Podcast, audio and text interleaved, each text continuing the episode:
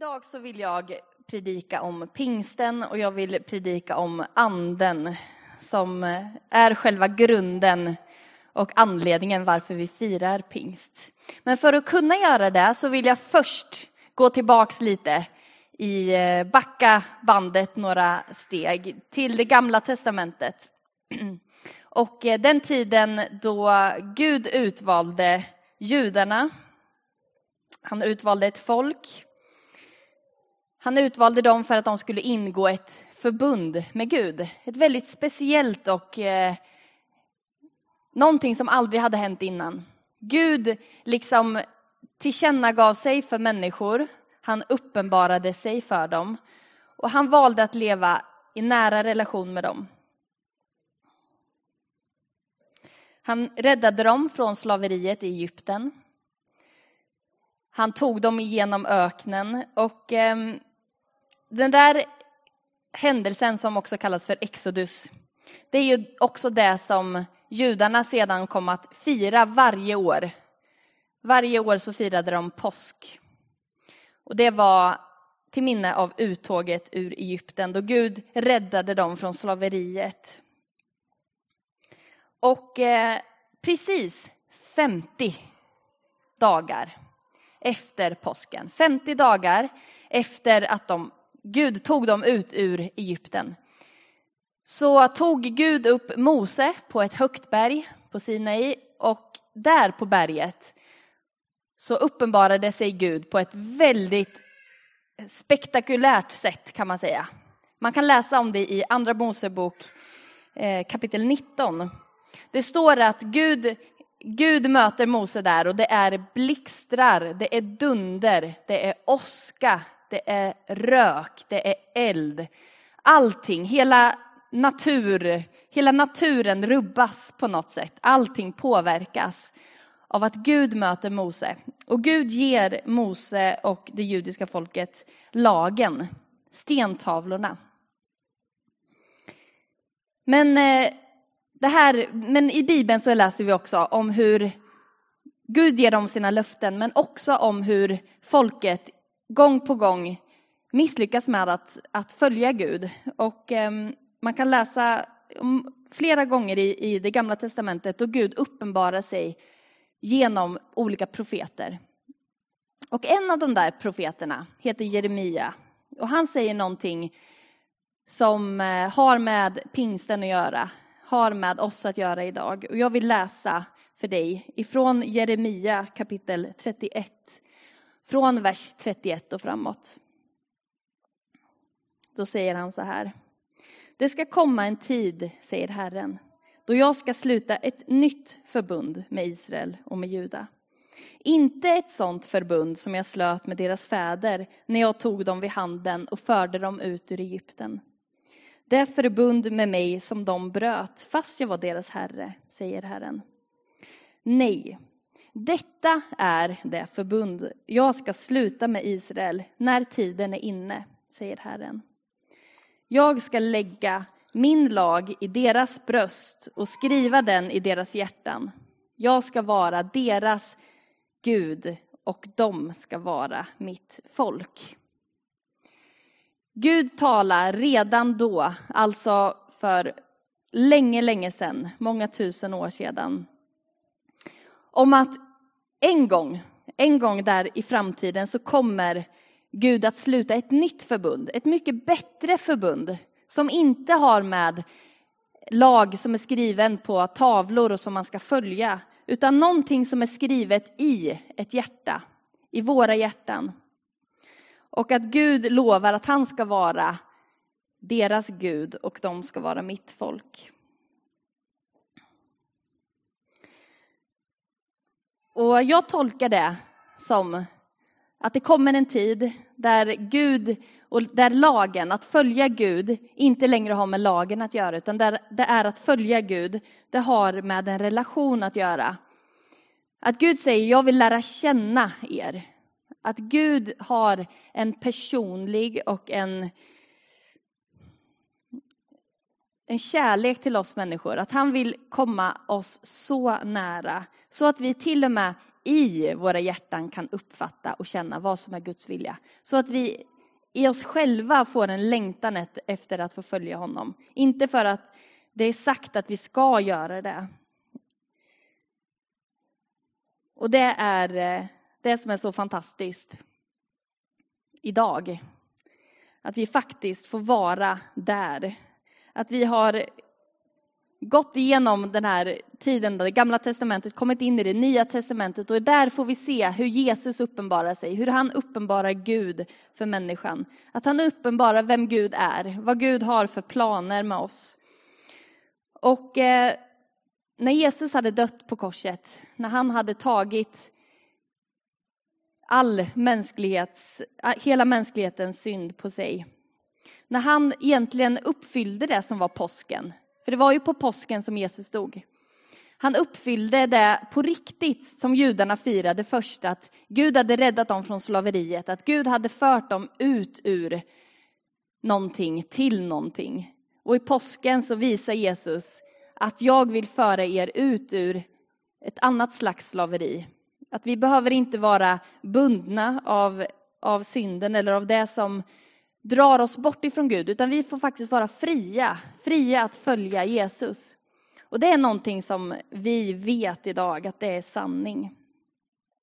Jesus dog och uppstod, men sen så kom han återigen till ett berg. De återkommer i Bibeln, ni har säkert märkt det. Jesus tar med sig lärjungarna upp på ett högt berg. Och där så visar han sig för dem, det här är efter, efter att han har uppstått 40 dagar senare, efter påsken. Och han säger till dem eh, ifrån Apostlagärningarna 1 och 5 till 9 kommer nog texten här. Johannes döpte med vatten, men ni ska bli döpta med helig ande om bara några dagar. De som hade samlats frågade honom, Herre, är tiden nu inne då du ska upprätta Israel som kungarike? Han svarade, det är inte er sak att veta vilka tider och stunder Fadern i sin makt har fastställt. Men ni ska få kraft när den heliga Ande kommer över er och ni ska vittna om mig i Jerusalem och Judeen och Samarien och ända till jordens yttersta gräns. Så han talar om någonting som ska uppfylla det där som är skrivet tidigare. Och precis tio dagar senare, och då hamnar vi ju, för er som har hängt med här i siffrorna, då hamnar vi ju 50 dagar efter påsk igen. Eller hur? Och då är det som att Gud uppenbarar igen, så där mäktigt. För om man läser i Andra Mosebok så ser man att det är både åska och dunder och blixtrar och jordbävning. Och så kommer vi till den övre salen. Lärjungarna är samlade där och de väntar och deras, deras herre har ju sagt till dem att de ska vänta. Så det gör de ju. Och då, precis den här eh, högtiden som är då, som är pingst, pingsten, när judarna firar att de fick lagen av Mose. Då kommer Gud igen. Och han uppenbarar sig, Mika har ju läst texten så jag gör inte det igen, men han uppenbarar sig på ett liknande sätt. Det blir, det skakar. Jorden skakar och det kommer eld, tungor som av eld och visar sig och det dånar. Det är som att återigen så blir jorden, naturlagarna i uppror. Hela världen på något sätt vill vittna om att wow, nu är det någonting som händer. Gud kommer, Gud uppenbarar sig. Jag tror absolut inte att det är en slump att det händer 50 dagar efter påsk. Att det händer på samma tid då de firade att de fick lagen. Att det här nya förbundet, det, ny, det nya sättet att följa Gud, att det är samtidigt. Jag tänker att Gud vill visa att det finns en, eh, en relation att få leva. Det finns ett sätt att få följa Gud som inte har med bokstaven att göra, som inte handlar om regler, som inte handlar om det här ska ni göra, utan som handlar om inifrån och ut, en längtan att få följa Jesus. Och det är det som anden gör. Det är det som den heliga ande verkar i oss människor. Gud förvandlar.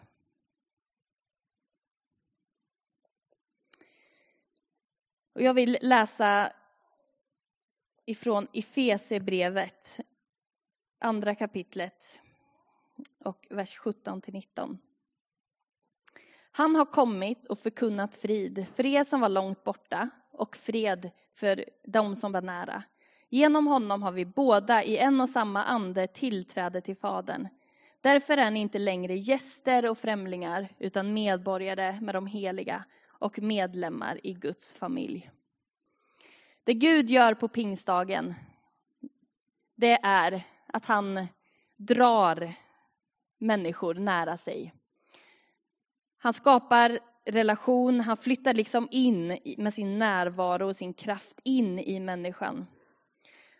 Han river också murarna mellan människor. Han visar väldigt tydligt att här, det är alla människor som är välkomna. Det är alla människor som, som har tillträde till detta, till Gud och relationen till honom. Och det ser vi bland annat i språket, som är en sån tydlig manifestation på pingstdagen, att, att de börjar tala olika språk. Det är som att Gud vill visa att alla människor ska få höra evangeliet på sitt språk. Alla ska få höra om Guds, eh, om Guds stora gärningar så att de förstår. Och jag tror att det har mer än det fysiska språket att göra. Jag tror att det handlar om att vi, vi behöver finnas överallt. Vi behöver, precis som lärjungarna, de satt först inne i, i salen och, och eh, bad. Men den, när den heliga ande kom så gjorde de inte det längre. Då gick de ut och sen så spreds faktiskt budskapet om Jesus över exakt hela den här världen. Så småningom. Så anden river murar mellan människor och han, anden driver oss ut att möta människor och att inte tänka de här murarna eller tänka de där gränserna som är så lätt att göra som människa. Vi ska, vi ska möta alla människor på deras sätt. Den tredje saken som Gud gör genom sin ande, det är att han är vår hjälpare. Och jag vill läsa ifrån Johannes 14, 26 till 27. Men hjälparen, den heliga anden som Fadern ska sända i mitt namn, han ska lära er och påminna er om allt som jag har sagt er. Frid lämnar jag kvar åt er, min frid ger jag er. Jag ger inte det som världen ger. Känn ingen oro och tappa inte modet. Anden är vår hjälpare. Anden ger frid mitt i oro. Anden fyller oss med tröst när vi sörjer, när vi lider, när vi möter utmaningar i våra liv som, inte, som vi förstår att det här kan inte vi bära själva. Andens roll i det är att ge tröst. Andens roll i vår svaghet är att ge kraft. Det är att ge frid mitt i oron och mitt i kaoset. Och det tänker jag att Gud vill göra idag. Det tänker jag i ditt liv. Jag vet inte om du är i en sån situation i ditt liv nu där du har det behovet. Men har du det så tror jag att anden, att Gud själv vill komma med sin frid. Jag tror att han kan, han kan komma i den situationen där du upplever oro, där du känner, en, känner att kanske inombords att det stormar och det går inte att få tyst på tankarna. Men anden är frid. Anden kan komma och stilla oro. Jag tror att han vill göra det idag. Anden är också livgivare. Jag, jag har ett, ska se här, ska hämta. För att illustrera. Anden är livgivare. Anden är som vattnet som kommer, som Gud liksom vattnar våra liv med. Och eh, Bibeln säger i Johannes 4 och 13 att, att han är det levande vattnet. Att den helige ande ger, liksom fyller oss och häller på oss så att det som är torrt får liv igen. Och det tror jag också är någonting som han vill tala till oss idag. Att, Även om det är torrt, även om det ser dött ut, så är det inte det för Gud. Pingsten talar om att Gud kan göra precis vad som helst i vem som helst liv. Han kan göra det som är helt omöjligt. Och för dig som har ställt ner en blomma någon gång i, som ser nästan död ut och som kanske är så ledsen och ställt ner det i ett vattenbad, väntat en liten stund och sen plockar upp den, så ser du att bladen liksom växer, reser sig igen. Och på ett sätt är det som ett under. Det såg helt dött ut, men, Gud, men vattnet gjorde någonting. Och på samma sätt så tänker jag att Gud vill göra i våra liv också. Du kanske känner dig så. Men då tror jag att han vill säga till dig att låt mig fylla dig med, med min heliga ande. Det kan få bli ett sånt där under. Du kanske inte trodde det, du kanske inte vågade hoppas på det. Men vattnet kan göra sån stor skillnad. Vattnet, Gud, den heliga ande vill göra det i ditt liv.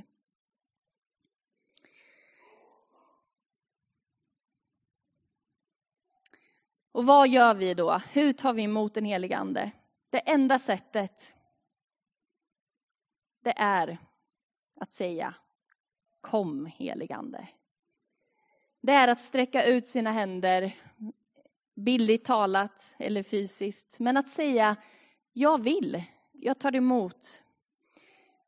Och det är, det är det jag vill skicka med idag, att alla vi, alla vi kan få be den bönen, kom helig ande. Jag vet inte hur Gud gör det i ditt liv, jag vet inte på vilket sätt han möter dig.